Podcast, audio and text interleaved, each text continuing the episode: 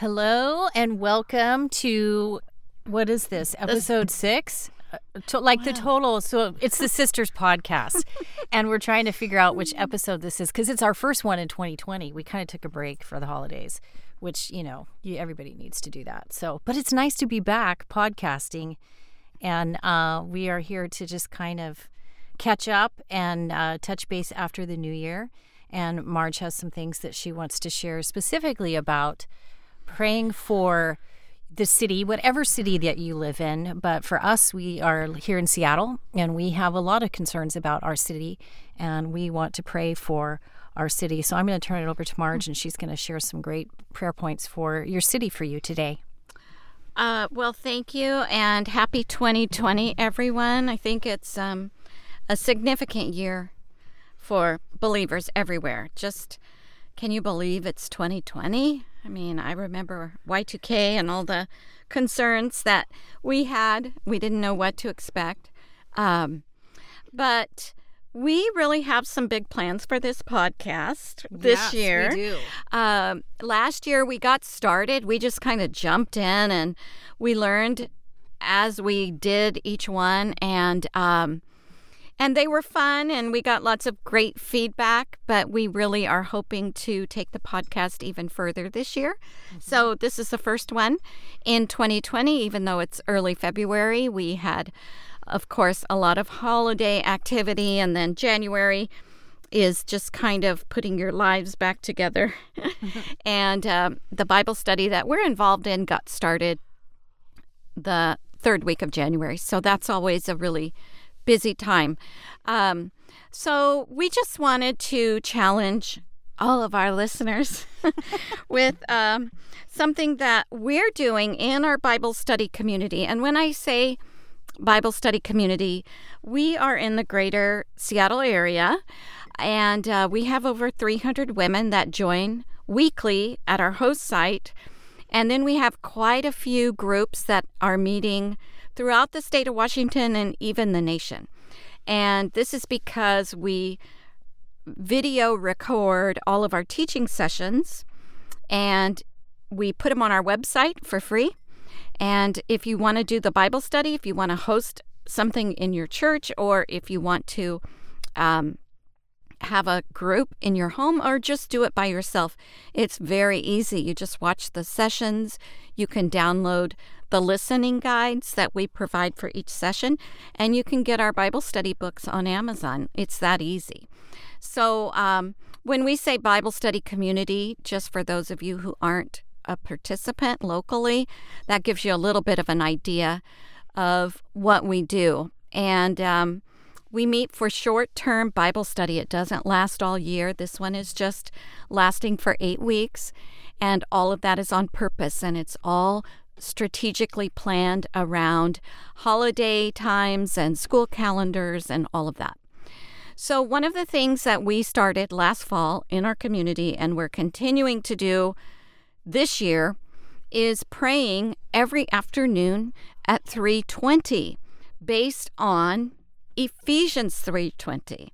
And that's the verse that promises believers that the Lord will do more than we can ask or imagine. Such a beautiful promise and one that is really I think kind of hard to get our arms around mm-hmm. because it's so great and it's so good. All the things that we can think up to pray, the Bible tells us He's going to do more than that, more things than we can even imagine. And so, with that in mind, the challenge is set your phone alarms to 3:20 p.m. And when your alarm goes off, just take a moment, no matter where you are, what you're doing. Many, many women work outside the home. Many are at home with small children, and um, or maybe you're an old mom like me, who I sometimes forget my alarm. like for example, we went to a matinee. We saw that movie Just Mercy, which I highly recommend, and my alarm started going off in the middle of the movie. And people are turning around and giving me the skank eye, like, turn your phone off. Well, the thing about alarms is you can't turn the sound off. So I'm in one of those recliner chairs. My phone's on the floor. I have to like, I can't figure out how to get my seat up to grab my purse.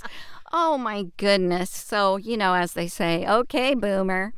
Uh, more on that later, but I was a classic example of. You didn't like totally power your phone off for the movie? Oh, no, that would have been a smart thing to do. But no, I didn't do that. So, anyway, all that to say, maybe that will remind you to set your phone for 320. Don't be like me and do it in the movie theater. The thing is, I don't ever go to the movies, so Yeah, yeah. that's why I didn't think about turning my phone off. So, anyway, we've got these great little graphics that we have handed out to everyone in Bible study that says 320. And it's it's really cool. I'm looking at one right here in your studio. I have one taped up to my kitchen cabinet, and people will come in and say, What's 320? And I'll have the opportunity to tell them. But um, as you mentioned, we do live in Seattle.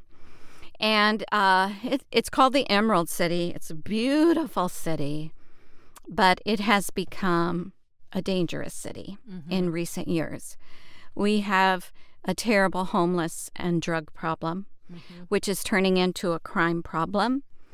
Um, at the very first Bible study, I stood up and I challenged everyone to pray for our city at 320, not uh, totally unaware that a shooting was happening in downtown Seattle, right at the bus stop where my daughter catches the bus every day and such a profound reminder of how needed our prayers are. Thankfully, she was out of town, so she missed all the activity. But um, we need to pray.